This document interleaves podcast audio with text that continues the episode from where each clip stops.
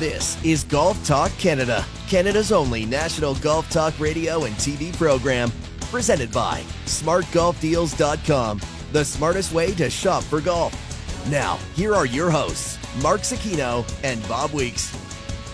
And good morning, Canada, and welcome to a special best of edition of Golf Talk Canada. Adam Scully here for the next two hours. Bob, Mark, and I will all be back live in a few weeks for Golf Talk Canada. We're going to be running some best ofs for the next few weeks. We have an all Canadian version today. Next week, we're going to be running a special TaylorMade equipment special of Golf Talk Canada. We're going to be learning all about TaylorMade's 2020 products, including all of the gear they released for their fall line. I've had a chance to hit some of it. It's some pretty sweet gear. But as I mentioned today, is an all Canadian version of Golf Talk Canada. We're going to be looking back at some of our best interviews and favorite interviews from the last couple of months, speaking to some Canadians. And speaking of Canadians, how about the year Mackenzie Hughes has had? Starting at the Honda Classic before the pandemic pause, finishing second there. What a run that was. And then after the PGA Tour restarted, what a player. Making the Tour Championship, having a good finish at the BMW, making that slimy, greasy, to put it in his words, five or six footer on 18 to make it to that Tour Championship. And that creates so many opportunities for now this season, the 2020 2021 wraparound season. And Mackenzie Hughes coming off a great finish last week at the Corales Punta Cana Resort and Club Championship, finishing third, had a great run on Sunday, coming up just short. Pretty excited to see what Mackenzie Hughes has in store here for the next uh, couple of years. Here, he's he's playing some uh, some really good golf, and I'm looking forward to seeing how he plays for the rest of the season. But throughout this show, we're going to be hearing from Mike Weir about the President's Cup heading to Royal Montreal Golf Club in 2024. Bob had a chance to go one on one with Mike about that, and who could forget that singles match with Tiger Woods back in 2007, the last time Royal Montreal held the President's Cup and hosted that tournament? And what a match that was. We're also going to hear from Taylor Pendrith, who qualified for the U.S. Open, finished as the low Canadian at Winged Foot finishing T23. And of course, he's coming off a runner up finish on the Korn Ferry Tour this past weekend. Taylor Pendrith, we're going to be hearing from him. And of course, PGA Tour Canada, the Mackenzie Tour, had to shut down their regular calendar due to COVID 19. But they did come up with the Canada Life Series, a four tournament series with two tournaments at Bear Mountain and two tournaments at TPC Toronto at Osprey Valley. The added bonus the overall points leader at the end of the Canada Life Series receives an exemption into next year's RBC Canadian Canadian Open. How awesome is that? And over the next hour, we're going to be hearing from the winners of the Canada Life Series, as well as Scott Pritchard, the executive director of Mackenzie Tour PGA Tour Canada, about how the Canada Life Series came to be. But first, a few days after winning the first leg of the Canada Life Series at Bear Mountain, Evan Holmes joined Mark Zecchino and Bob Weeks. The inaugural winner. That's cool. Cool to, to always be the inaugural anything. First. Right? The first winner ever at the Canada Life Series, uh, one of four Canada Life Series events coming this year in Canada. The uh, first two at Bear Mountain, the next two at TPC Toronto, uh, just up the street here in Ontario. Uh, Canada Life Series won last week by Evan Holmes. Evan, uh, thanks for joining us this morning. Congratulations on, on a really great victory. Thanks very much, guys. Thanks for having me on today.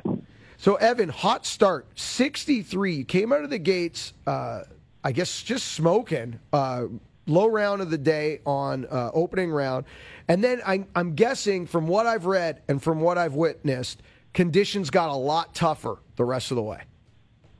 Yeah, the uh, the first day was definitely the easiest out of them. Uh, I would say the second and third rounds on that back nine at least felt like the wind was blowing three different directions every time you hit a golf shot. So it was uh, very tough to commit to a club out there, and uh, yeah, definitely a grind. So this series is it was sort of created out of the ashes of Mackenzie Tour, PGA Tour Canada, to give mm-hmm. guys like you a, a, chance to get some competitive rounds under your belt. How important is it for someone like you to have a place like this to play?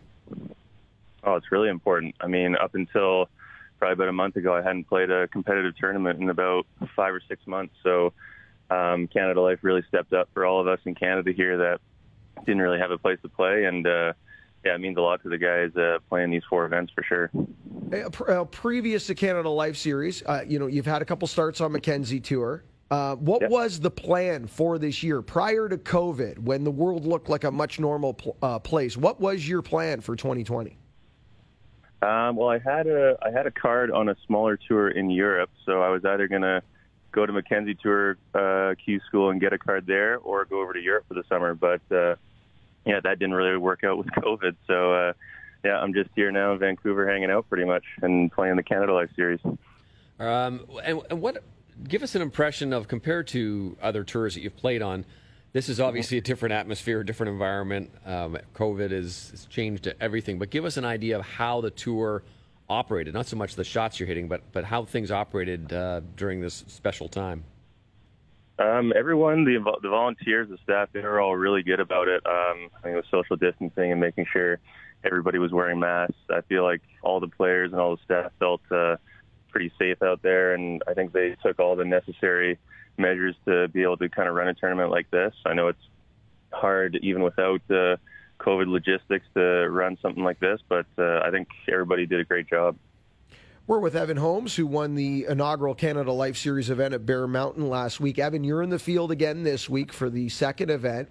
How mm-hmm. hard is it to to reset that quickly and, and, and go back to you know the same venue and you not try to go through the motions or mimic what you did on the opening round the first time around. Because I, you know, I've always, I always talked to a, a, lot of PGA Tour professionals. They go low one day and they feel like, oh, the next day you kind of have to leave that behind. You can't try to do the same thing as you did uh, Friday that you did on a Thursday.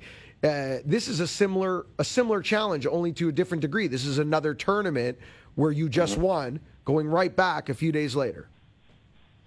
Yeah, I was definitely thinking about about that in the second round for sure. Just kind of keeping mental tabs of where I was around before, but uh, I think you just kind of have to play your game, try and go one shot at a time. It is a new tournament. It's a new golf course.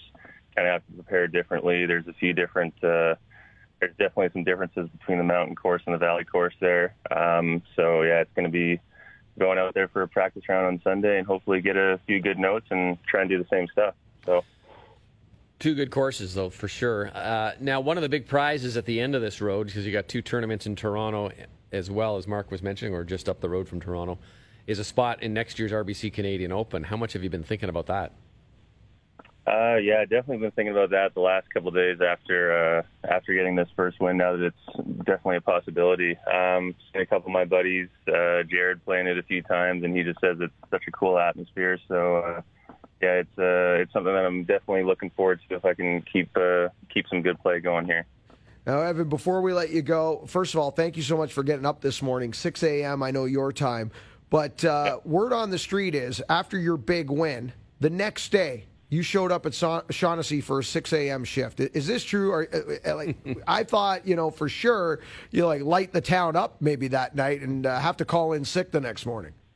No, I wish. Yeah, I'm actually, on, I'm actually on shift right now too, so I got to get back to work again. But uh, hey, is every, before yeah. we let before we let you go, Evan, is it how's uh, everyone accepted the fact that you're going to have to wait another year now for the uh, for the uh, the women's open? Um, they're uh, they're all pretty understanding about it. They know uh, they know the situation about it, but yeah, they were all really looking forward to the Canadian Open this year. They were the courses probably the best shape I've ever seen it all year, and that was before they were kind of doing open prep for it. So uh, yeah, they're just they're excited for next year. So. Evan, congratulations. Well done. Uh, and play well this week. Go get them again. And uh, we'll be watching and following you guys. And uh, hopefully uh, you keep her moving. It was a great performance. Well done in some tough conditions. Thanks for taking the time this morning. Thanks very much, guys. Thanks for having me on. Evan Holmes, he is your winner, Bob. Canada Life Series, the inaugural winner of the first event. Of course, they will go again at Bear Mountain, the other golf course.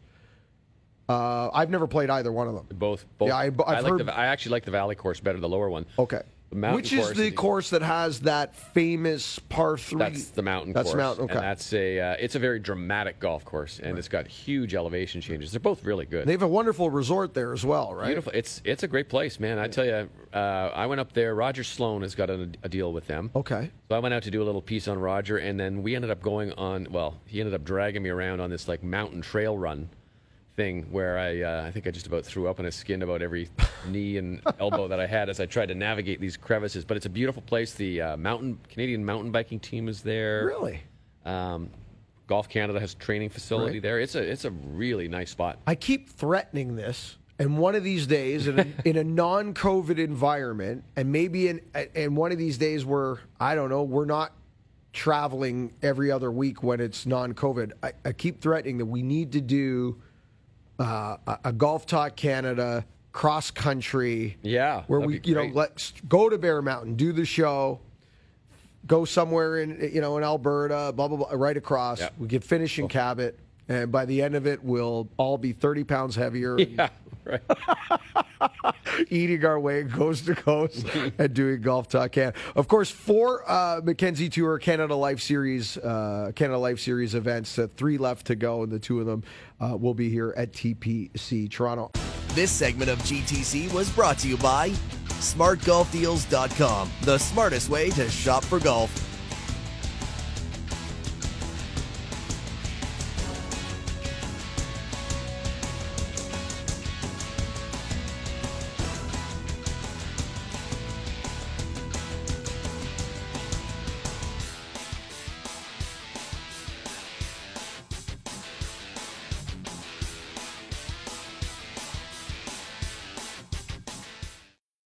This is Golf Talk Canada, presented by SmartGolfDeals.com, the smartest way to shop for golf. This segment of GTC is brought to you by TaylorMade. Every day, more golfers are playing the TP5 and TP5X golf balls. Join them, and you'll see why. Now, here are your hosts, Mark Zecchino and Bob Weeks. Welcome back inside our special best of edition of Golf Talk Canada. Adam Scully here. Bob, Mark, and I will be back for live shows in a couple of weeks. So today's live show, it's an all Canadian theme. We just heard from Evan Holmes, who won the first leg of the Canada Life Series on the PGA Tour Mackenzie Tour. Next up, Yi Cao. The second leg of the Canada Life Series was also held at Bear Mountain, and what a breakthrough performance it was for Yi Cao. Two days after winning that by eight shots, Cao joined us on Golf Talk Canada for a debrief on what a victory it was. The Mackenzie Tour, PGA Tour Canada, they decided to basically shut things down. They, they had to. But then this new Canada Life Series came, where it's a four tournament series. The winner of this gets an exemption into the RBC Canadian Open. A pretty great thing that Mackenzie Tour did, isn't it? Well, it's given these guys a chance to play for some something. It's uh, it's obviously not quite as big as lucrative as the Mackenzie Tour was, but it's competitive rounds, and that's what these guys need at their stage of their careers, and it gives them to say, you know, get in the, the heat of the battle and test your game against the best that, that are in Canada, and some from outside Canada who are living in Canada. I guess is the best way to put that. And uh, uh, we've got two rounds in the books and two more to go. Two more to go. Evan Holmes was the winner of the first one, and the winner of the second tournament at Bear Mountain Valley Course was Yi Cao, who now joins us on the line. Rounds of 67, 67, 66.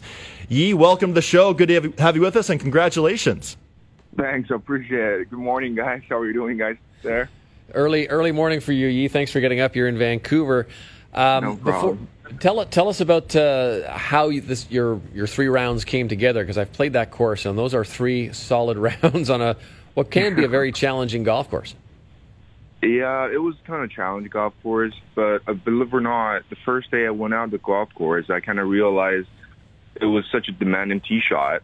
So, which means I have to put myself in the position, the, like every single time, and then I can work everything from there, basically. So, I mean, all I'm trying to do the whole week, even the week before, we're playing the bear course. I'm just trying to put myself in play the whole time.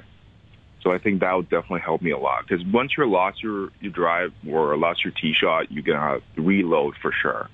So that's probably the key for me to win the tournament last week. Yeah, right on. So you know you played six rounds in the two tournaments at uh, Bear Mountain's two courses. You never shot over par. You yeah. mentioned uh, driving on the course, but what were some of the other things that you really liked about playing the the, the two golf courses?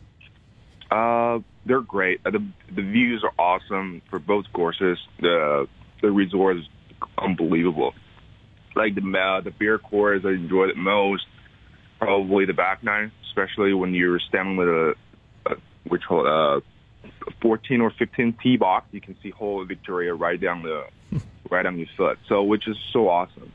Yeah, and the valley course is like uh, the views not not quite as good as beer, but uh, the greens are undulating greens are super super nice to play.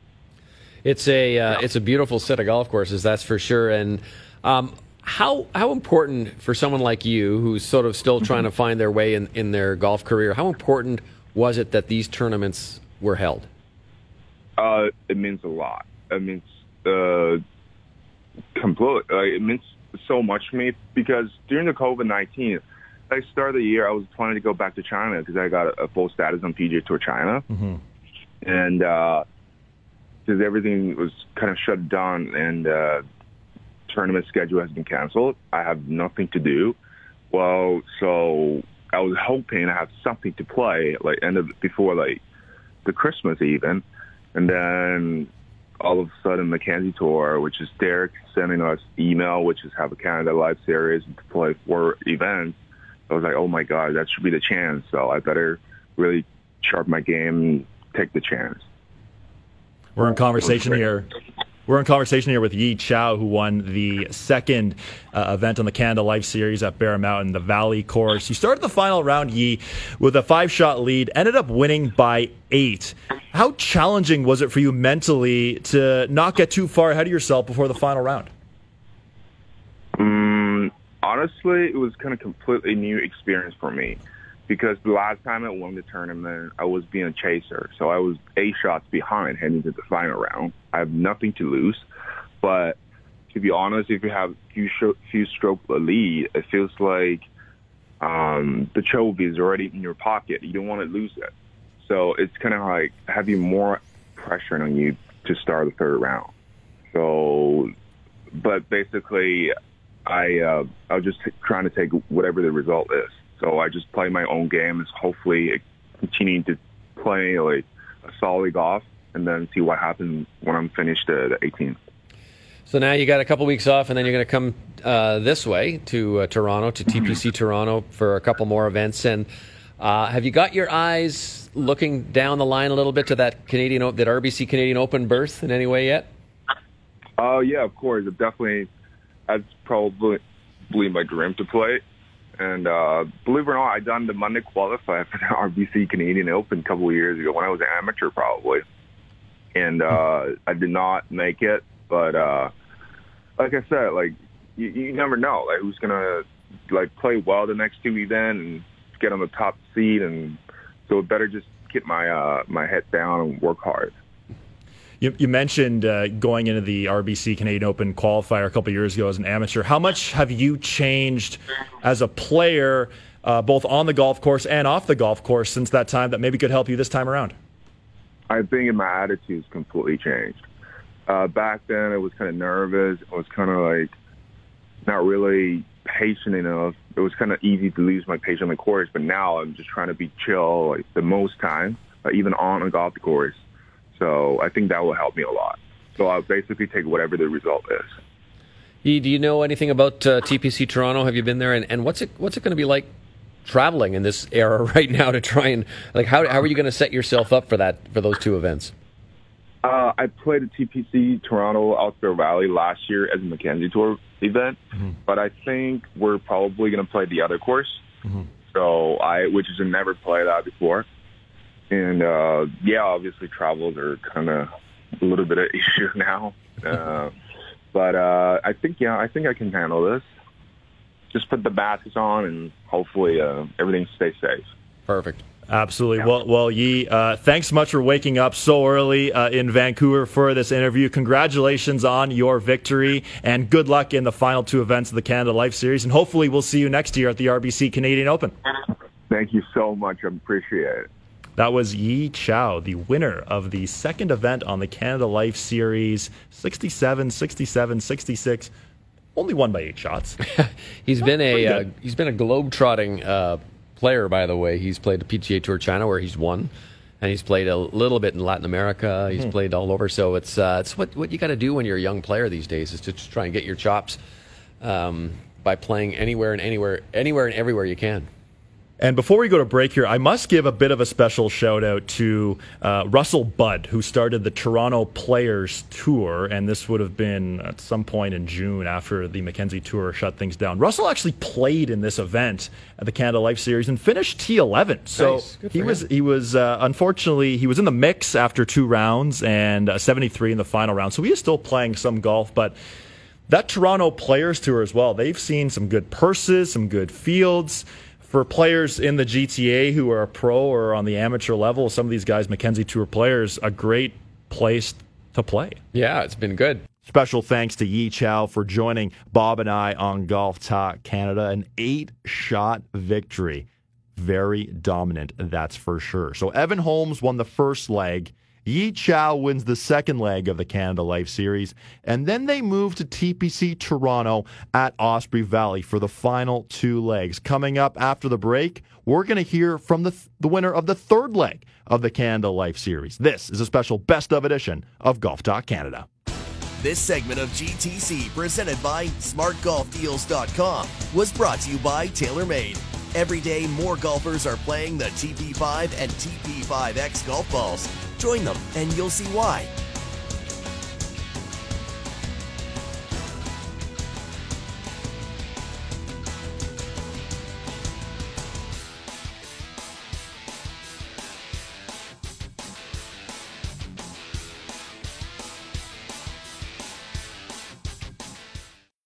This is Golf Talk Canada, presented by SmartGolfDeals.com, the smartest way to shop for golf. This segment of GTC is brought to you by WeatherTech Canada, Canada's leader in automotive accessories. Now, here are your hosts, Mark Zecchino and Bob Weeks. Welcome back inside our special best of edition of Golf Talk Canada. Adam Scully here, solo in studio. Bob, Mark, and I will be back with live shows coming up in a few weeks. Well, we've heard from the winners of the first two legs of the Canada Life Series. And one of the great things about the Canada Life Series is the variety of players who contended and did well. Leg one winner, Evan Holmes, is 26, and Yi Cao, who won the second tournament at Bear Mountain, is 30. Well, the final two legs of the Canada Life Series wrapped up at TPC Toronto at Osprey Valley, and the third leg of the event was won by 39 year old South African Albert Pistorius, who's had quite a journey to get where he is today. After winning, Pistorius debriefed his victory with us on GTC.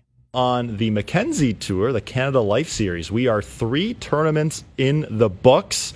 The, la- the third tournament uh, wrapped up on Friday, and the champion of that, Albert Pistorius, now joins us on the line. Albert, welcome to the show. Congratulations on the victory.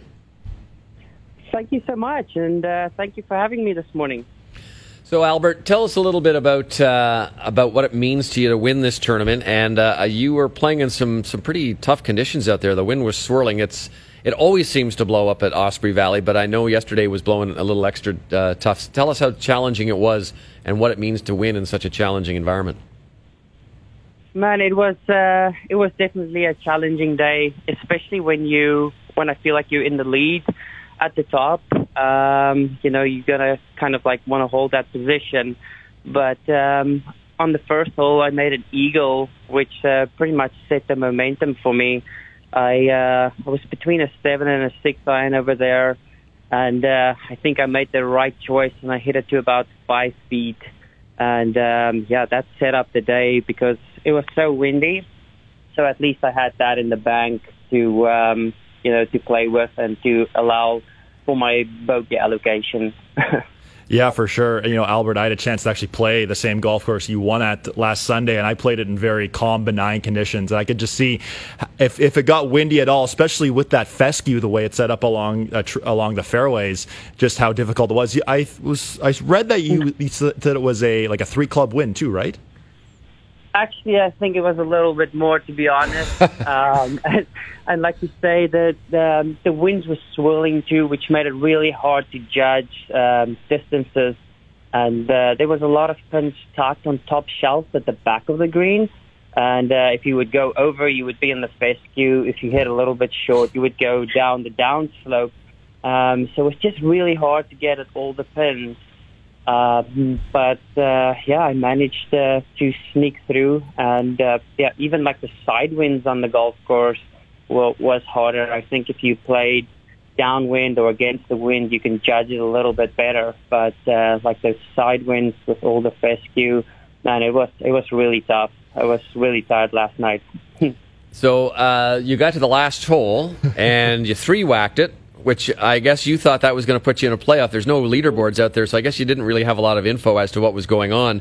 Um, what was your what was your sense when you found out that it was good enough to to uh, to get your win? Yeah, like it was funny. Like at hole number 15, I actually took a quick look at my phone. I normally don't do that, but uh, I think in, in that situation, I really wanted to know, like, you know, what am I supposed to do? I quickly took a look and I saw um, I saw a couple of guys at eight under, so I had that in mind. And then uh, I birdied 16, the par 5 mm-hmm. and uh, felt like that was a that was a really um, a clutch putt. It was about like a 12 footer that I made. And then on the next hole, the par three, I I hit the most terrible shot of uh, of the tournament and put myself in a really difficult spot I had to hit this lob shot over the bunker, downhill, downwind, and I hit the to about 12 feet. Was a when I, I was really pleased about that one, and then uh, it was another 12 footer, and I hit this putt, and I thought I missed it. It was probably like an inch and a half outside the hole. And I tell you what, the wind blew that in. it was it was such a relief, and on the 18th hole, I knew like I had like in my mind I had a one shot cushion, and I three whacked it, and it was like so disappointing because I knew I would like have to go into a playoff, and um, when I got off the golf course, I was like, there's not a lot of commotion of people trying to get ready for us to go into a playoff because normally they would let you know, and I was like checking out the situation and filling out my scorecard. And even after filling out my scorecard, I uh, didn't even know I've won. I was I was trying to get ready for a playoff. So uh, yeah, that was uh, it was uh, it was a relief, but also a little bit of a disappointment because I, I think I would have loved to show a little bit more emotion on the 18th green.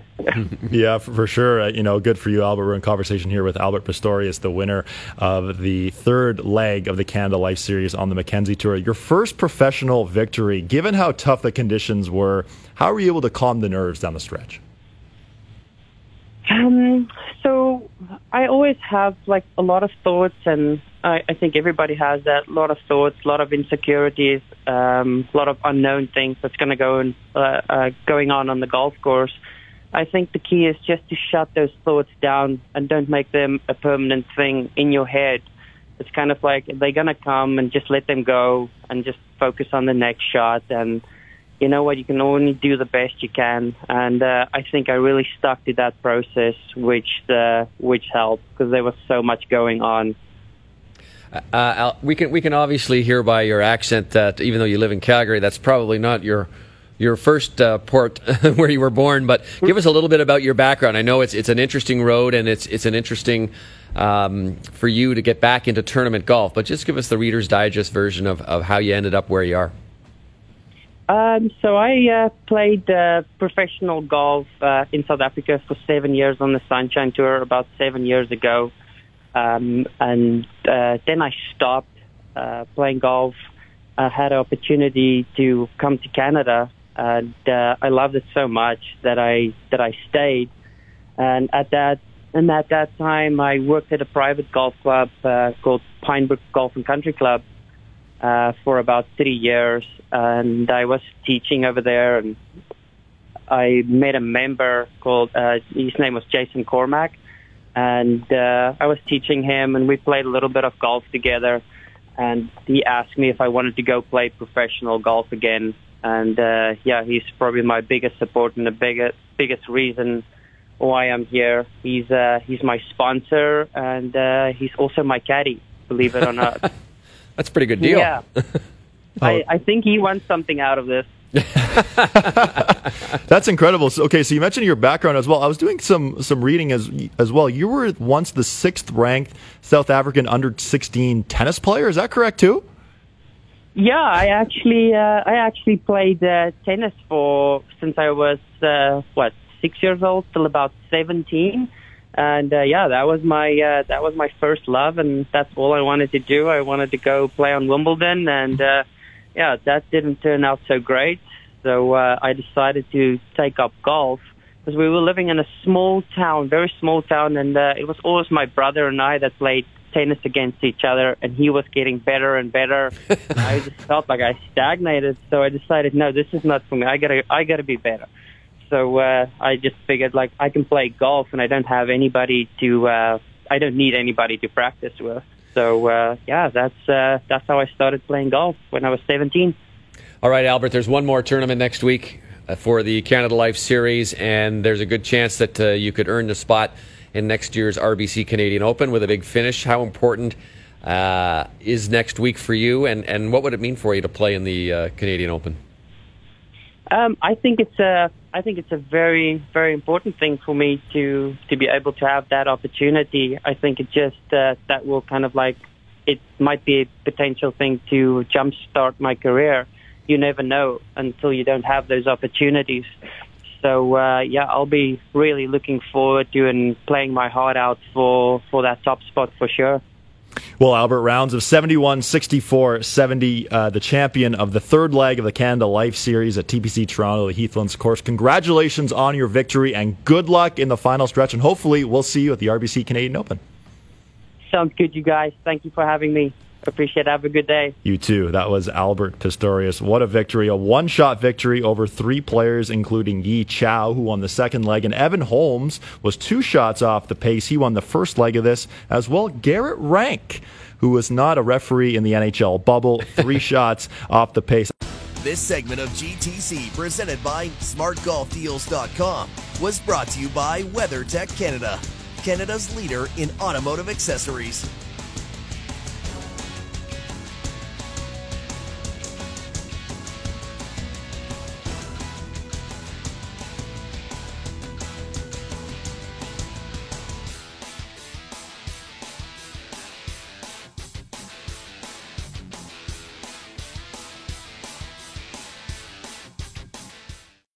This is Golf Talk Canada, presented by SmartGolfDeals.com, the smartest way to shop for golf. This segment of GTC is brought to you by Play Golf Myrtle Beach.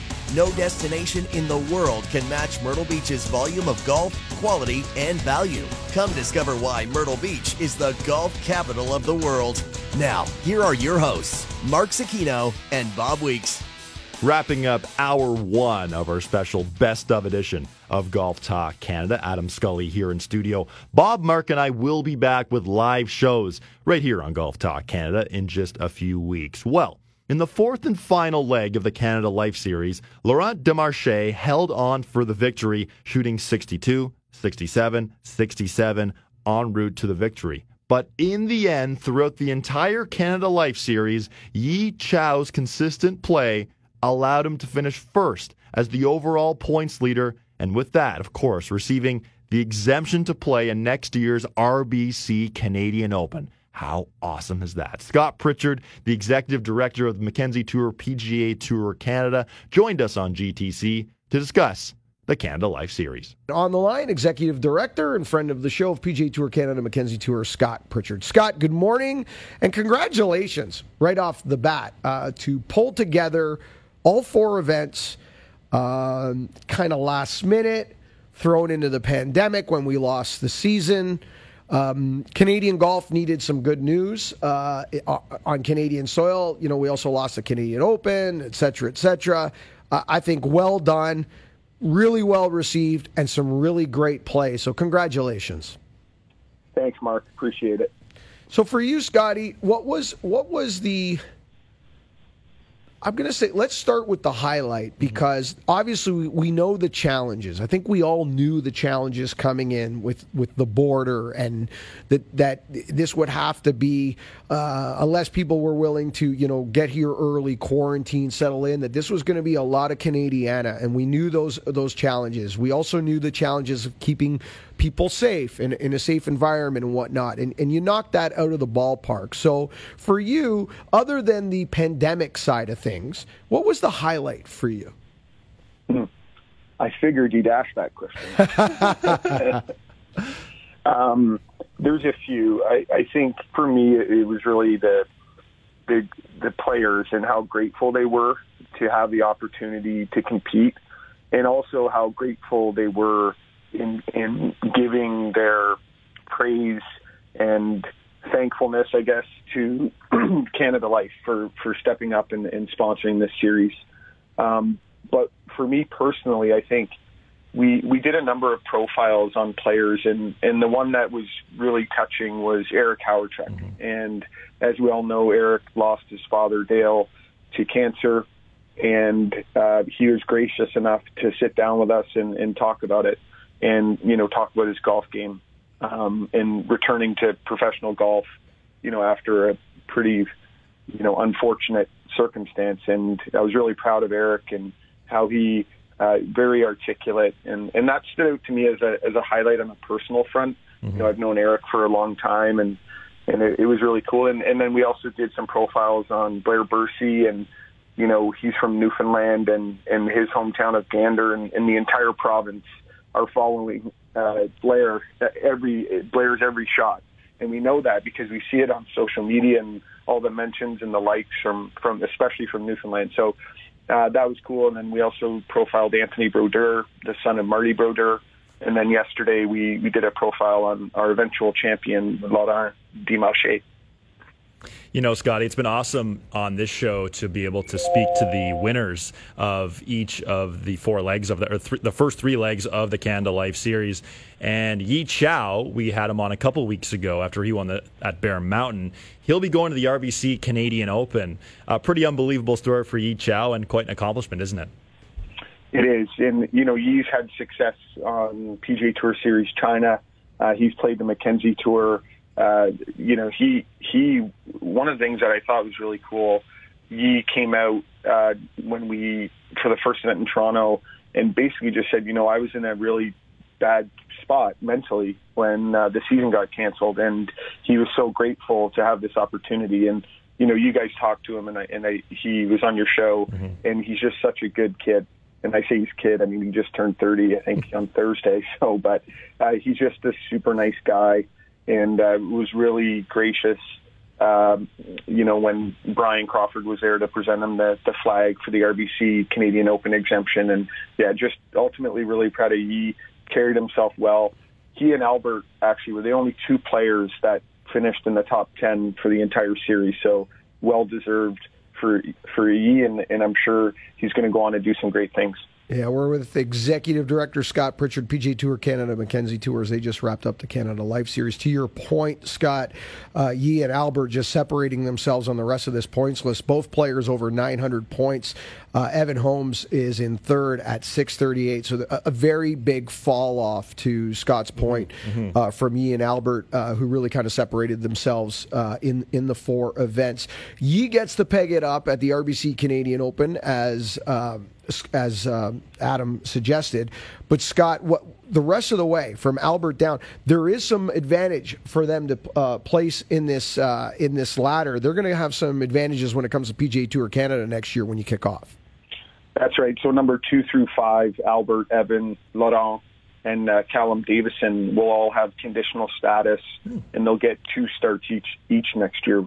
I think having the conditional status might even be more important than the two starts. And people may say, well, why is that? And the reason being is that when you have status on the tour you and you play in events and Monday qualify, you can actually uh, reshuffle into the uh, into events. Whereas if you don't have status, you if you Monday qualify and you know you finish 30th, that those points don't count for the next week. And so it's really a huge benefit for those players that finish two through five. Yeah, it definitely is for sure. Now, Scotty, these are at two world class facilities in Bear Mountain and TPC Toronto at Valley. Two great spots to have events like this. Talk talk to us about uh, just how great those golf courses are and, and the success that they brought these guys. Yeah, well, Bear Mountain is a great friend of golf in Canada, and I think you guys know that. And you know, I give them a ton of credit for this uh, pulling off the Canada Life Series because Rob LaRock reached out to me uh, the day after we canceled our season, and he's like, "Is there anything we can do?" And you know, we had been thinking about doing something uh, with Canadian-based players, and I I called Rob the next day, and I'm like, you know, leave it with me. We've got an idea, and then ultimately we brought the idea to Canada Life. They got on board. Um, and originally, Rob wanted to have all four events at at Bear Mountain, which would have been cool. But at the same time, we were thinking about, you know, there's a lot of players that are based in Ontario and in Eastern Canada. So to make it equitable um, for everyone, we we reached out to our friends at TPC Toronto, and as as you guys know, they're they're part of the PGA Tour family as a TPC facility, and Chris Humenuk and Brad Cannell are, are great friends and it wasn't even a thought. There's like, yeah, we're in, and uh, and we we played TPC uh, Toronto and the Heathlands course in back to back weeks. Uh, we were kind of hoping for a, a similar scenario to what they did on the PGA Tour at Muirfield, but um, it actually ended up being the reverse for us. The first week, the, the conditions were very difficult, and the second week, uh, the players lit the golf course up, which was great to see. And, and having Laurent as an amateur uh, win was a really cool story as well. And I think you guys will remember when, when I talked to you when we first announced this, we, we specifically outlined that this would be for elite amateurs in Canada as well. And Laurent took advantage of that and, and really good kid. Um, and, you know, great demeanor. Uh, he made an unbelievable par save on the 18th hole to win the tournament, Yeah. which took a lot of gusto. That was a good And, uh, 16, 17 feet, wasn't it, Scotty? Yeah, that, I mean that that may be a bit of an exaggeration. Okay. It was, I was, I'm watching it on social media, so it's weird Yeah. on the angle to try to get you know how long it is, Yeah. but it looked like a fairly meaty par putt. It was a meaty par putt for sure. The the benefit he had is Hugo Bernard was hole high and on the other side of the the flag, and um, he missed his putt, and the putt went by about three feet. So Laurent was able to get a read on the putt in terms of the last three feet, and I think that was really beneficial for him. He made a really good uh, bogey save on the previous hole as well. So um, again, you know, obviously he's a great player. Shot 62 in the opening round and just kept the pedal down, and it was great to see. Scotty, before I let you go, I've got to tell you this story because this week I hosted the uh, virtual pro am at the Safeway Open, and you know we probably spoke to about 24 PGA Tour pros and over 100 amateurs over the course of the day in, in this virtual pro am. So I got the opportunity to speak to many PGA Tour Canada, Mackenzie Tour gradu- graduates. Mm-hmm. They all spoke so highly of their time in Canada on your tour. Were so complimentary and loved their time here. I'm talking, you know, guys like Joel Dahmen, okay, mm-hmm. and, and, and players like that. The funniest story, though, Mark Hubbard. Got to tell you this because I, we just, you know, it, no one expected this story to come out. I asked them all, a, a PGA Tour, anyone, on any of your alumni. I uh-huh. asked them, obviously, PGA Tour Canada related question. Mark Hubbard comes out with a story, Scott, of traveling in the middle of the night from BC to Alberta up through the mountains in the middle. Don't ask me why they all tried to travel in the middle of the night. Eyes playing tricks on themselves. I says I said, "What's the most Canadian thing you saw on your you know your time on PGA Tour Canada?" And he said, two grizzly bears making love on the side of the highway."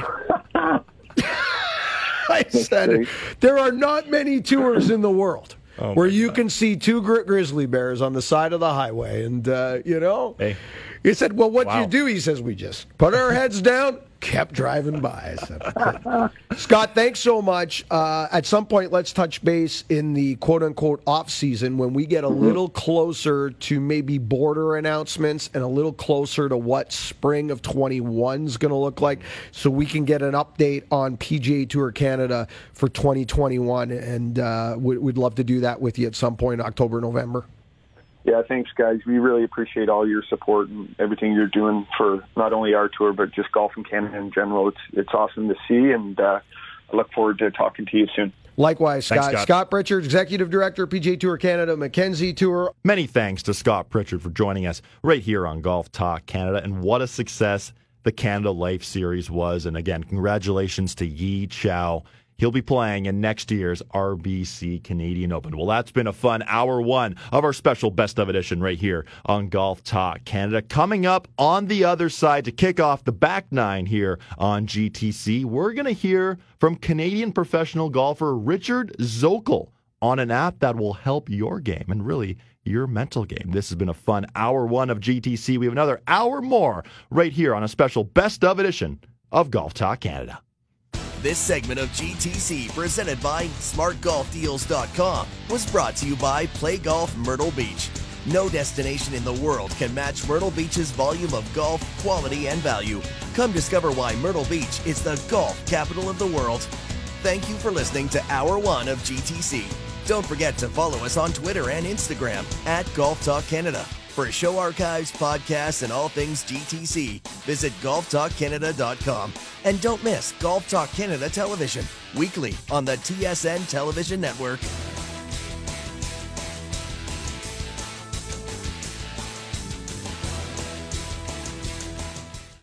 This is Golf Talk Canada, presented by SmartGolfDeals.com, the smartest way to shop for golf. This segment of GTC is brought to you by Picton Mahoney Asset Management. For over 15 years, our focus has been on helping Canadians stay invested in all market conditions, including this one.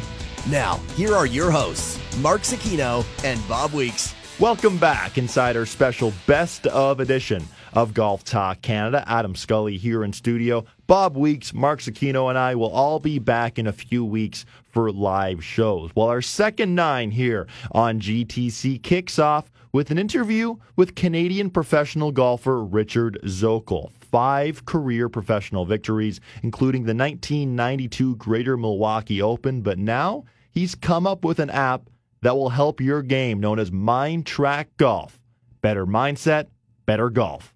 Here's Mark Zecchino with more. So happy to be joined now by Canadian golf legend Richard Zokol. Played on the tour for over 20 years, winner in 1992. And uh, we were just talking off camera. Richard, it's amazing. We've never met. I, we have so many mutual friends.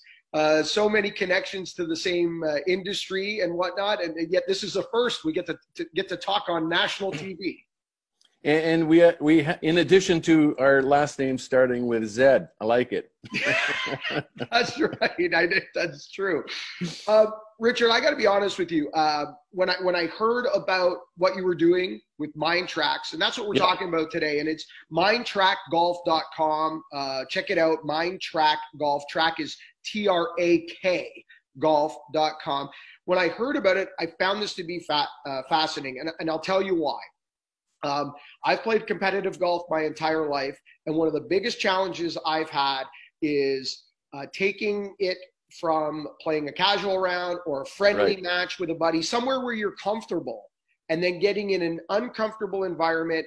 And I'm a nervous Nelly. I'm a high energy guy to begin with, which I always found challenging. And then I heard Right. what you were doing, and I went, "This is fascinating." So before we jump into the weeds, because this is pretty deep stuff. So before we jump into the weeds, give just the, the Coles notes, the, the 30 second pitch to the audience on what it is you're doing.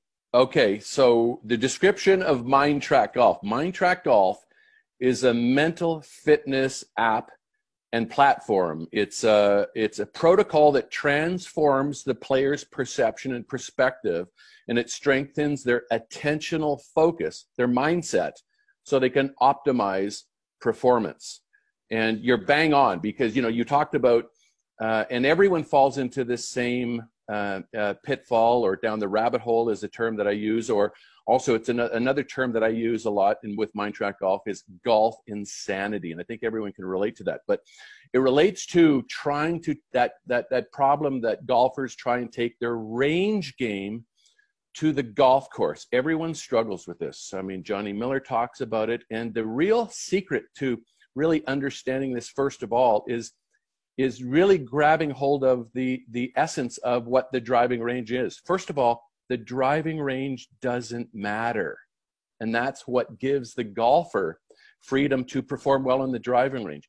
Then they shift over to the first tee where it matters and they don't have the ability to recover from a poor shot by grabbing it, raking another ball over and hitting a good shot and then feeling good about it. And this is the difference. You have to performance is on the golf course. It starts on the first tee, it ends on the 18th green when you make your last putt, and you've got to remove yourself from what happens on the driving range. Okay, so let's go back 20 to 21 years ago. You spoke about, I, have read a lot on the website, and you talk about the 2000 US Open as kind of a breakthrough moment for you, but you were working on this uh, in your tour career leading up to that point. So take us into those 12 months.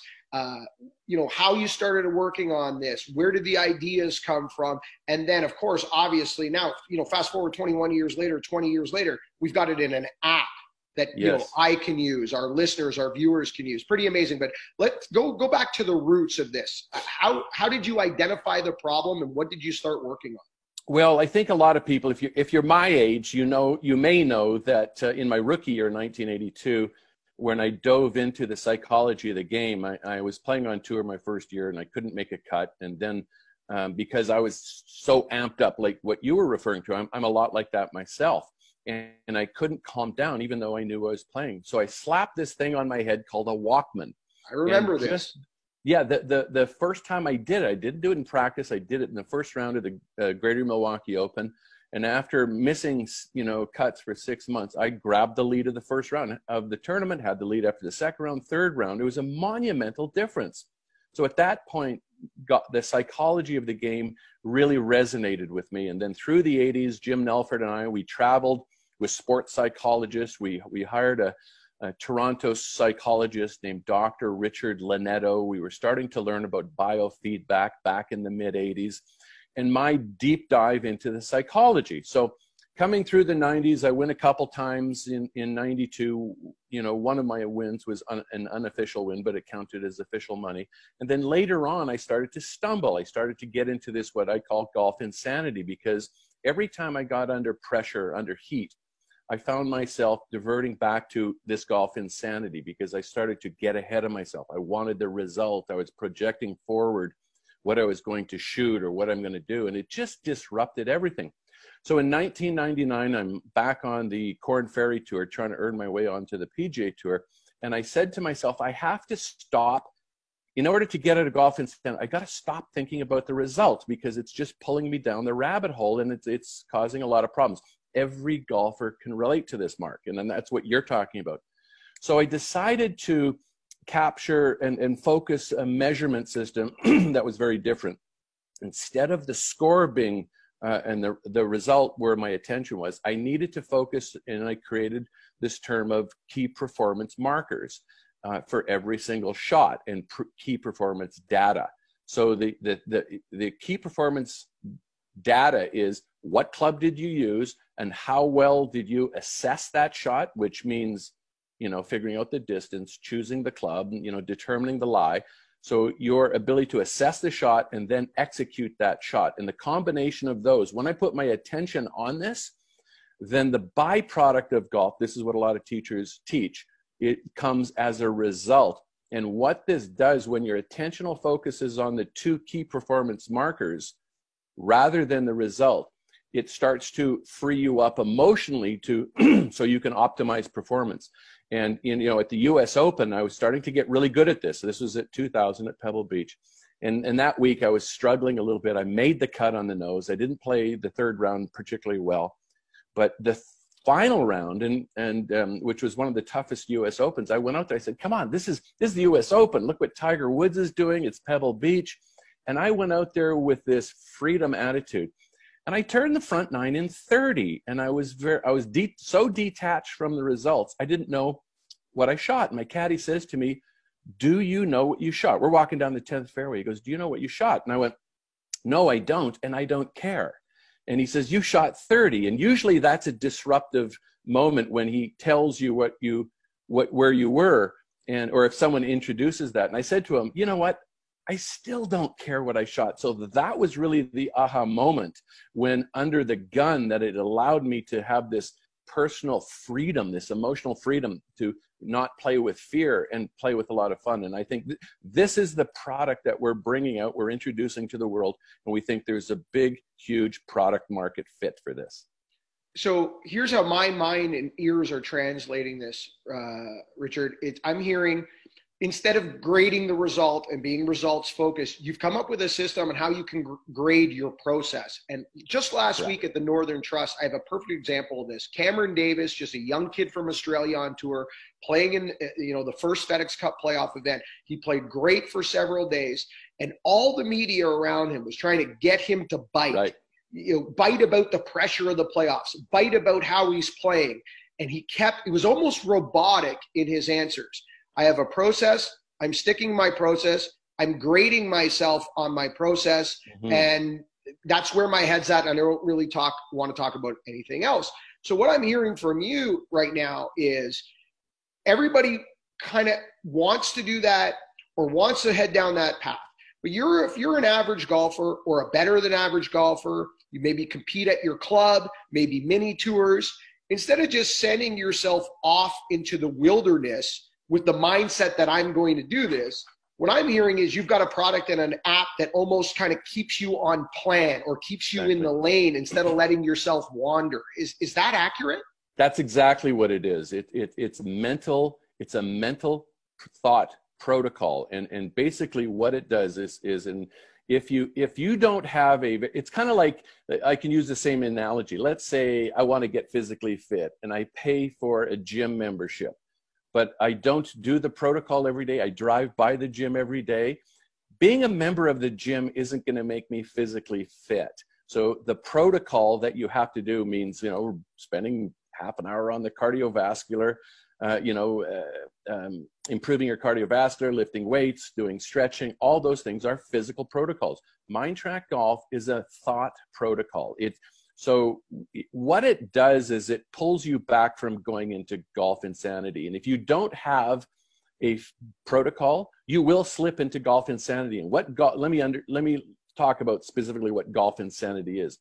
Golf insanity is projecting forward to a result. Like you've got a four foot putt to win whatever whatever it is to win a Nassau, to win the U.S. Open, to win a Masters. It doesn't matter.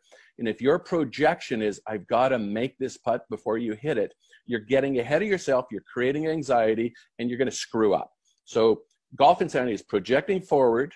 It's also looking back at the past. It's giving value to uh, what other people think of you, perhaps as a person or a golfer, and um, or occupying technical swing thoughts you know eh, those things you don't do. We all know there's a zillion cliches about them. And it when you're on the golf course your attentional focus is on any shot. Is first of all you have to assess it. You got to figure out the yardage. You got to figure out the lie how well you're swinging what's your capability of hitting the shot. Picking pick, choosing that assessment and grading it and then executing it. You don't want to think about golf swing because when you trigger the word golf swing, you think of technical swing, or most people do. But so when you practice this protocol, it pulls you into the present moment without you even knowing it. And, and you can get you reach some you know tremendous uh, successes. You know, uh, I, I, think you may have heard that uh, we introduced it to Taylor Pendrith, and it triggered him. He took off last year and played some great golf, and he's playing some great golf this year as well he's going to be in the U.S. Open in a couple weeks. He's had an incredible stretch, an incredible run, and and obviously this has had a, a great deal to do with it. Okay, Richard, I want to do this, so I'm going to get involved. And I know there's listeners and viewers right now, whether they're watching on TSN or listening on TSN Radio. Uh, so how do we get involved? What's the process of getting involved here? Download the app. Get get a, get us started. How do we get involved? So you can either go to mindtrakgolf.com, and as you mentioned, uh, thank you for spelling it right there's no C in there, Mind Trak, T R A K Golf. And then you can download the app from there. You can access the Apple Store. Now, keep in mind, we don't have it in an Android product that'll come out next year, but the product is free right now.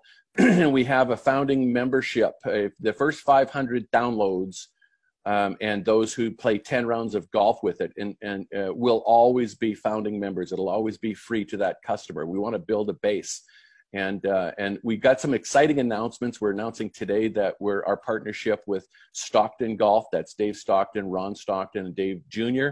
And um, and I'll be ta- I'm talking to the PGA of America and a whole bunch of people. And we want we want this product to become the mental uh, thought process, uh, and it's a very it's a very simple thing to do. Download the app and uh, start to fiddle with it, start to play it, start to understand it, and then implement it into your golf game. Richard, I'm going to do it right now as soon as we uh, exit this interview. I'm looking forward to getting started. You know, we've had so many advancements in the game of golf when it comes to drivers and irons and golf balls. And, you know, I'd love to talk to you in the future and, and, and follow up with this, but also talk to you about just your views and, on, on the modern day game and where we can go. But as far as mind trak golf is concerned, this is long overdue. There hasn't been enough advancements and what what you're suggesting here and what you're outlining i i think is fantastic. I'm going to give it a go. Thanks so much for your time. Let's do it again soon and uh, stay safe stay healthy and uh, enjoy the rest of your summer. Thank you mark. It's a pleasure uh, finally getting to, to, have a conversation with you and uh, uh, very uh, very much appreciate your your thoughts. This segment of gtc presented by smartgolfdeals.com was brought to you by picton mahoney asset management for over 15 years, our focus has been on helping Canadians stay invested in all market conditions, including this one.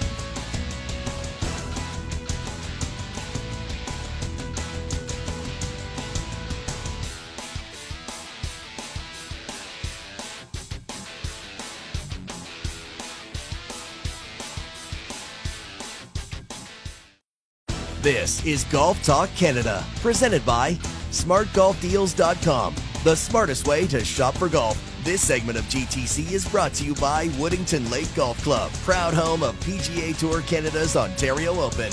Now, here are your hosts, Mark Zecchino and Bob Weeks.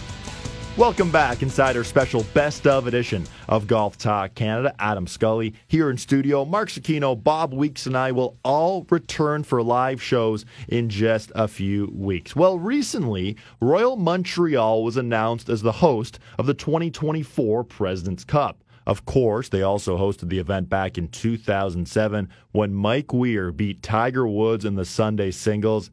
Who could forget about that? Bob had a chance to catch up with Weir about the announcement. Well, when we think of uh, President's Cup and we think of Canada, we think of Mike Weir, a five-time participant and multiple-time now uh, captain's assistant.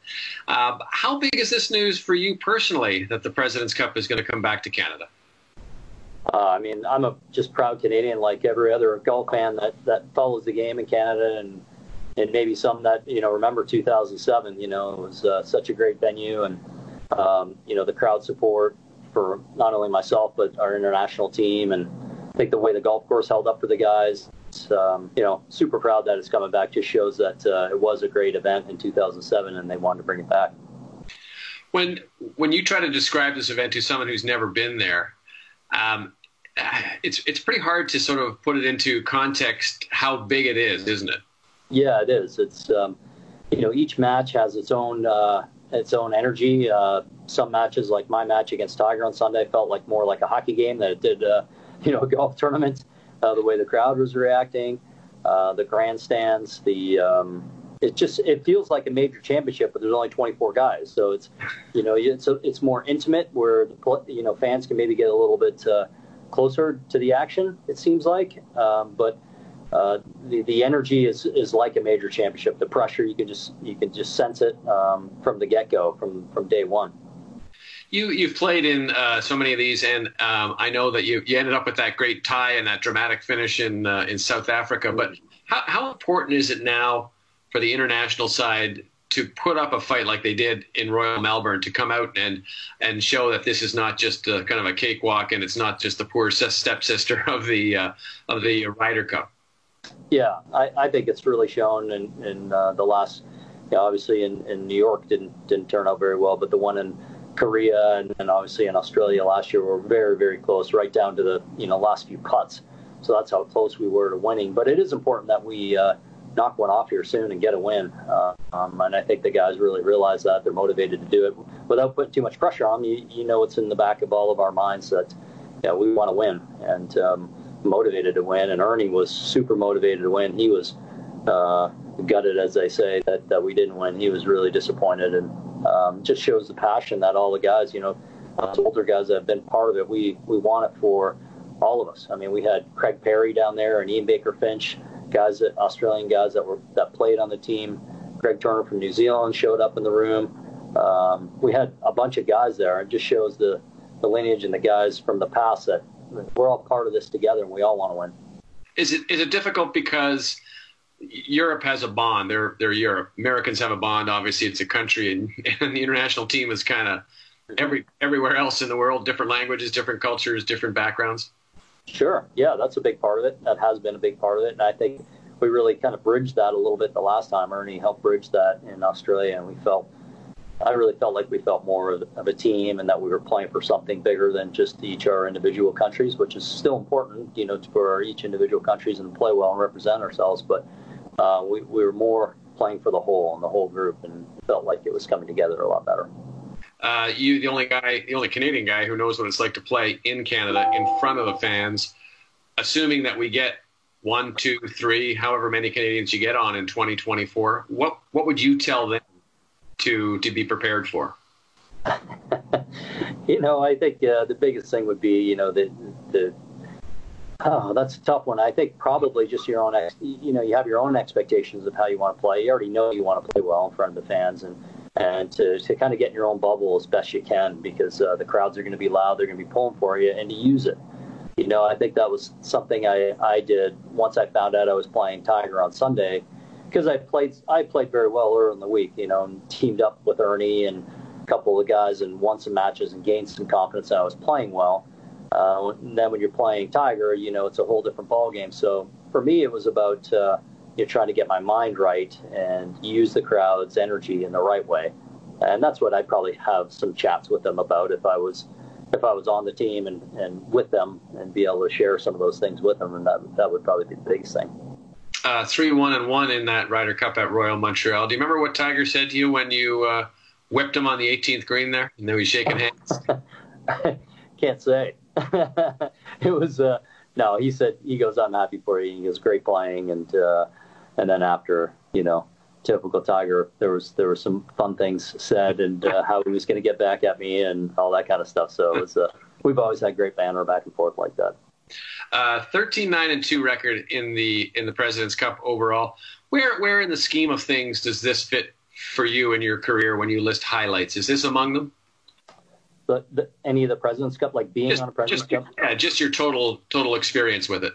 Yeah, it's it's very high on the uh, on my list of, of things that you know I'm proud of in my career. That uh, you know I said many times. You know we growing up playing team sports, hockey and baseball, and all the sports I played as a kid, you know, and finally when I got on the tour and hey, there was this, you know, we watched the Ryder Cup all these years, and now there's finally something for us internationals to play in.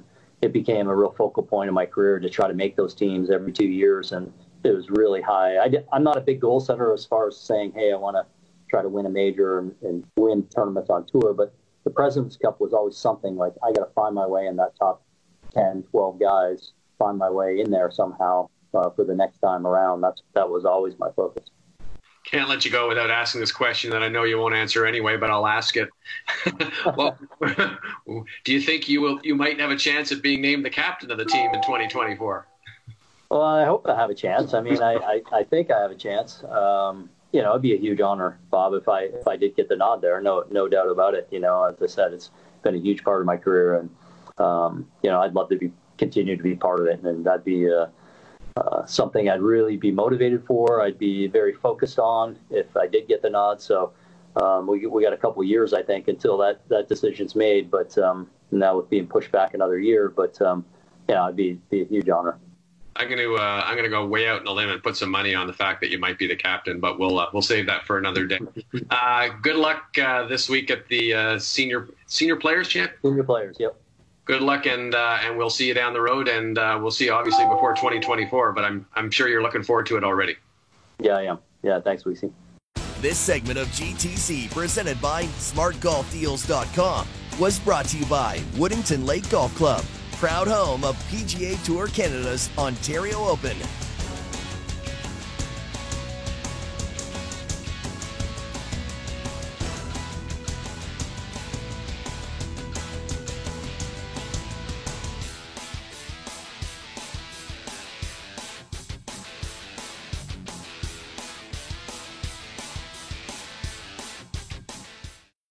This is Golf Talk Canada, presented by SmartGolfDeals.com, the smartest way to shop for golf. This segment of GTC is brought to you by the Muskoka Bay Club and Resort. Live, stay, and play.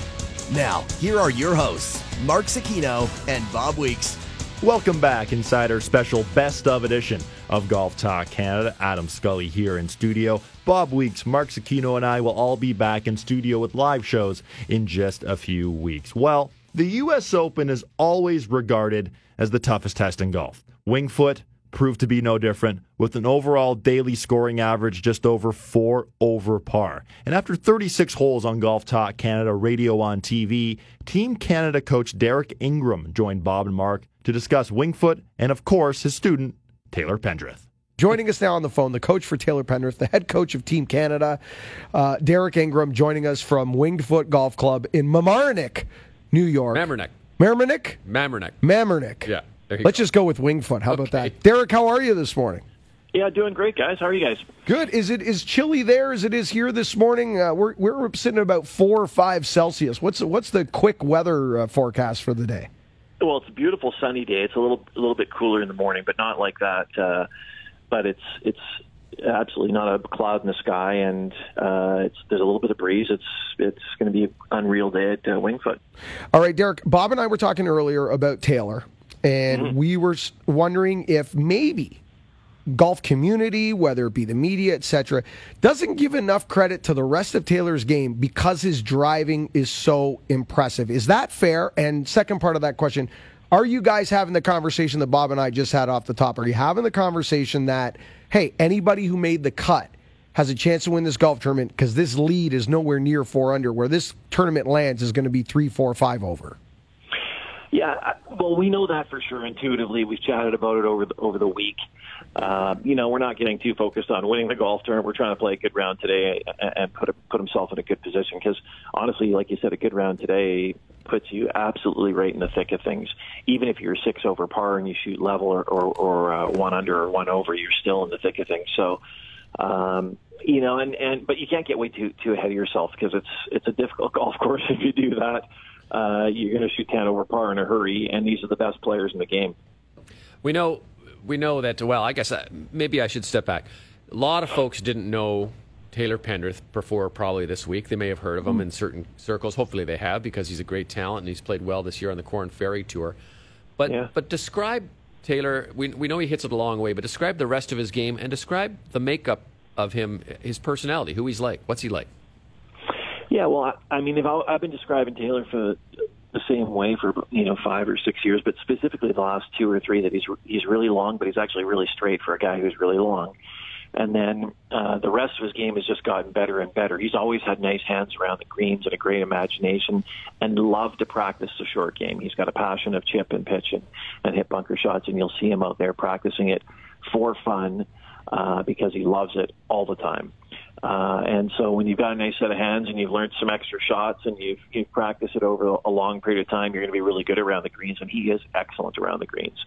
Um, for sure, he's got one of the nicest short games I've seen. He's a fantastic bunker player. He can hit it high and soft and spin it. He can hit it low and, and, and run it. So he's got he's got all those shots. And you know the rest of his game is really you know come together as well in the sense that he's a great iron player and he hits a ton of greens and, and hits it really close to the hole. And now he's a not just a streaky putter; he's a consistent putter who who has the ability to be a great putter and and, and very streaky.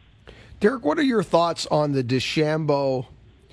Uh, I guess method of playing this golf course because he hits it a mile and his angle has been I'm going to keep hitting driver I'm going to keep hitting it as hard as I can because I'd rather have wedge from the rough than seven iron from the fairway how does that land in your camp with the strategy you guys have on this golf course? Because you know, theoretically, I know you know Taylor is a much straighter driver than the golf ball than what you're you're telling us that we yeah. give him credit for. But do you guys have that same approach that let's get it down there as far as we can, and we'll still do better with wedge from the rough? Yeah, globally for all 18 holes, that's exactly what our plan was coming on Monday or Tuesday. Same with Taylor, uh, same with Corey, and just to get the get the ball down there uh, because it's a long golf course. You, do, you really don't want a four or five or six iron from that rough because you can't even you can't even like in a practice round. Taylor had a six iron from the rough, and he hit it right in the middle of the club face and moved it 10 yards.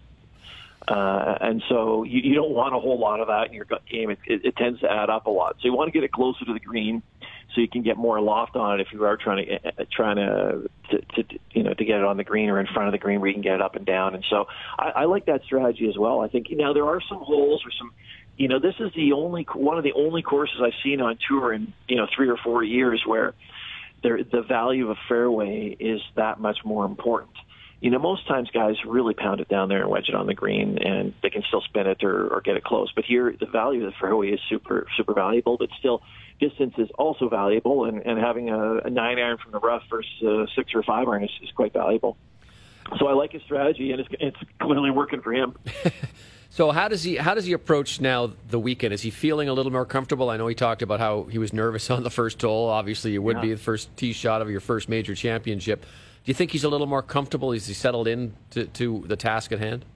Yeah, I think it's business as usual now, Bob. I mean, he's been he's played great for for almost two full years, maybe even two and a half years since we've kind of got the injury stuff under control, and so. Uh, he's had a lot of opportunities where he's either been in contention on Saturday or Sunday, or maybe back, back a little bit and just you know had to play good rounds. But now, now it's golf. Uh, you know, really, it's business as usual. Play play a good round and see where it leaves us, and see if we can get in position for tomorrow. We're with Derek Ingram, who is the head coach of Team Canada, the coach of Taylor Pendrith. He is at Winged Foot for the final 36 of the U.S. Open. Derek, for someone who's never been to Winged Foot in person, uh, give us a, an idea, a bird's eye view of a ground's eye view is probably even better because I'm going to ask you about these putting surfaces, these green complexes. How is this outside of Augusta, or maybe including Augusta potentially? Describe these greens, and, and you know, is there anything comparable? Um, wow. that said a lot right there. Ah. Almost, I guess no. Um, they're so like we were we were playing practice round on Tuesday, and they had the stimp meter out. And just to give you guys an example, the normal stimp meter, let's say, is, is, is eight feet. Well, they had what's called a half stimp meter because there wasn't enough flat spots in the green where you could use a full stimp meter. And and Bob and, and Mark, I'd never even seen a half before. I didn't know it Never heard of existed. and I didn't know it existed. so, so the guy's like, "Oh yeah, it's just a half. We can't find a flat spot in the green where we can use the full." And the, at that point, the greens were 12 and a half the stimp, and they really didn't want to get them any faster than 12 and a half or 13. Um, and so, yeah, I mean, Augusta's slopes are are are big and gradual, but they're easy to see. There's not a lot of tiny, small hills or subtle ones. Uh, it, it's and they're still incredible. They're very big slopes, but here it's I would say it's more there's a lot more localized and tiny ones uh, that uh, or smaller ones that you can then work off and, and it is severe. I mean it, it's a it's an unreal golf course and this is how i said it to corey yesterday.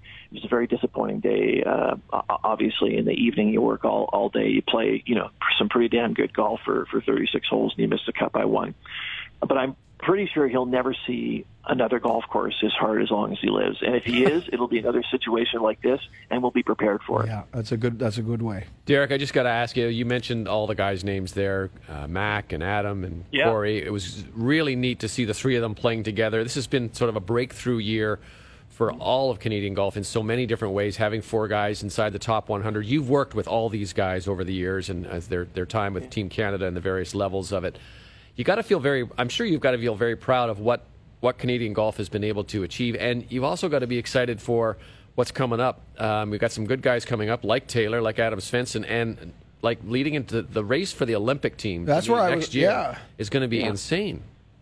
Yeah, you know, it's it's really a great time uh, for, for for golf in Canada, and and you know, I'm obviously thrilled to play a, a small role in the success of all these players, and you know, they're they're not only unbelievable players who are pushing themselves to to be in that Olympic team, to win majors, to you know, to do Canada proud, but they're great friends, and and if they can't win, they want win, they want their buddy to win. It's a real Team Canada feel, and so and, and they're unreal players, uh, but people as well, like just real gentlemen. So they've got great work ethic. They've been working hard for a long period of time. It's there's no there's no uh, there's no flash in the pans or, or quick hits. You've got to you got to put in your time in golf. and uh, it is it does make me very proud, and I'm, I'm thrilled with what's coming up, and and you know I want to I want to keep keep it up. I think you know, there's some even younger guys who are looking up to these players, and they're saying, "Yeah, I, I want to do that." And, and every week, you're seeing Canadians on the PGA Tour having having some success, and there's going to be more wins. There's going to be more of them playing in majors, and so uh, it's it's a great time for Canadian golf, and uh, yeah, it's it's it's a real thrill to be around the guys. Derek, thanks so much for your time this morning. Uh, good luck today. Go out there, have a great day. Uh, wish Taylor our best and, and, wish him luck from us, and uh, go get it. It's out there. It's a tough track, and uh, go have a, a, fun day and enjoy it. And thanks for taking the time. Yeah, thanks very much for having me, guys. We're sure going to have a blast today. Great awesome. stuff. And what a weekend it turned out to be for Taylor Pendrith, highlighted by his even par 70 during the final round. The only player to beat him that day, Bryson DeChambeau. A dominating six shot victory, including that 3 under 67 on Sunday's final round. Bob and Mark chatted about Taylor's performance at the U.S. Open as well as the other Canadian. Well, what a debut at the U.S. Open for Taylor Pendrith. You know, some of these numbers you kind of expect driving distance, strokes gained off the tee. Expect those numbers. Look at the putts per round number at the bottom and look at the putting you know, tied for eighth in putts per round. Well done there. Good applause. Well done. Let's hear from Taylor Penn. I played, I thought, really well all week. I just was playing from the rough too much the first three days, and um, today I was able to hit some fairways and um, was never really out of position. Um, you know, kind of left myself below the hole if I was going to miss the green, and just kind of played pretty smart. Figured I was going to make a few bogeys um, but if you got in the fairway, there's some birdie chances out there, and um, yeah, just kind of had the same game plan. Uh, hit lots of drivers and uh, got some good bounces. Was able to keep it in the short stuff. This year, I've been playing some really nice golf, um, and I have tons of confidence. And um, you know, I just kind of came into this week trying not to get you know um, caught up in everything, and, and you know, I earned my way here, and there's no reason why I couldn't play well. And um, so just to make the cut was was awesome, and uh, to have a pretty good weekend, especially today's round um, in the wind and, and the tough pins was uh, was was great. So um, yeah, just overall awesome experience for my first major, and uh, couldn't be happier. His first U.S. Open, his first major on Saturday morning when we were getting ready to preview the final 36. Bob, you and I had Derek Ingram on, the uh, coach for Team Canada, as well as Taylor's coach, and he told us the rest of his game doesn't get enough credit because of those big bombs off the tee, and most people haven't seen enough of Taylor uh, to really form uh, an overall opinion. I think he put everybody on notice. I think Derek's right. This was an overall great performance from Taylor Pendrith. You know, Taylor Pendrith and uh, Corey Conners went to school at the same time together at Kent State. They were both they were roommates for, for most of their time down there. And I went down when they were still in school, in their senior year in school, and did a little piece on the two of them and interviewed the coach, Herb Page, legendary coach at Kent State. And he told me in a quiet moment, he said, You know, everyone looks at Corey Conners and says how great he is because at that point he had uh, finished in the semifinals of the U.S. Amateur and then the next year in the, in the finals of the U.S. Am. But he said, I think Taylor Pendrith actually has the bigger upside.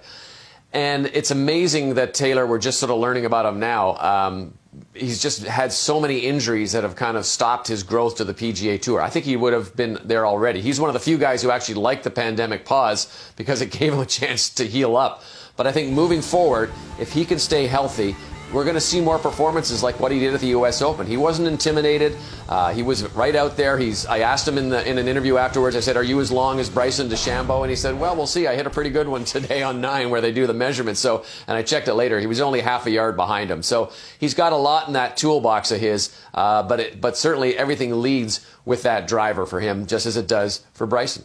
It's going to be fun to watch, and that's the way the game's going. So why not Taylor Pendrith waving that Canadian flag? Taking a look at some of our other Canadians, a bit of a surprise to both you, myself, and Adam, and most quote unquote experts this week. We would have flipped this leaderboard. We had Mackenzie Hughes as the favorite, certainly Corey Conners' type of golf course, although Corey's form as of late wouldn't speak to that. Adam Hadwin and then Taylor Pendrith. Those are your Canadian results. Bob, uh, Mackenzie Hughes, the biggest surprise to me. Now, listen. Um, it's a hard golf course. You get it offline a little bit here or there. You don't get the start on Thursday you want, and this can happen quite quickly. So, but that aside, for me, Mackenzie Hughes, that's got to be the biggest surprise here, no?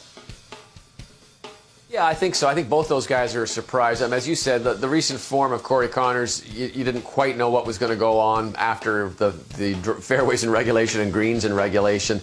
Mackenzie, though, if you look at the last two tournaments he played um, at the end of the Tour Championship and in the playoffs there, you know, he was struggling with the driver. He was still trying to find the the, the face and keep it straight out there. So I guess maybe we, if we look back in hindsight, we probably shouldn't have been too too uh, surprised with what what came through. He just simply did not keep the ball in play enough. Um, but you know the other one is Adam Hadwin, who again makes the cut, plays well, but kind of let it all slip away a little bit on Saturday uh, or on Sunday, I should say. Um, I'm, I'm still looking for him to have a breakout performance very soon. I just, I just don't think he's playing up to the potential. I don't think he's happy. I think he's frustrated with where his game is. But I think deep down there is some good stuff coming out there, and, and he's ready to play some good golf. I guess is the is the bottom line. Yeah, I would expect it shortly as well. And Bob, the one thing that scratches my head, I know those driver numbers for Mackenzie Hughes, but BMW at Olympia Fields was the closest setup we've seen to a U.S. Open uh, this year on tour. Mackenzie Hughes performed well there, even with missing the fairway. So, man, this is just getting harder and harder to figure out this modern day game. But how about the bounce back from Mackenzie Hughes after missing the cut at the U.S. Open? He goes to the Corales Punta Cana Resort and Club Championship and comes in third place, a close call near the finish on Sunday. Mackenzie Hughes, looking forward to seeing some big things from him in 2020 2021. Well, on the other side, we'll wrap up today's best of show. This is Golf Talk Canada. This segment of GTC presented by SmartGolfDeals.com was brought to you by the Muskoka Bay Club and Resort. Live, stay, and play.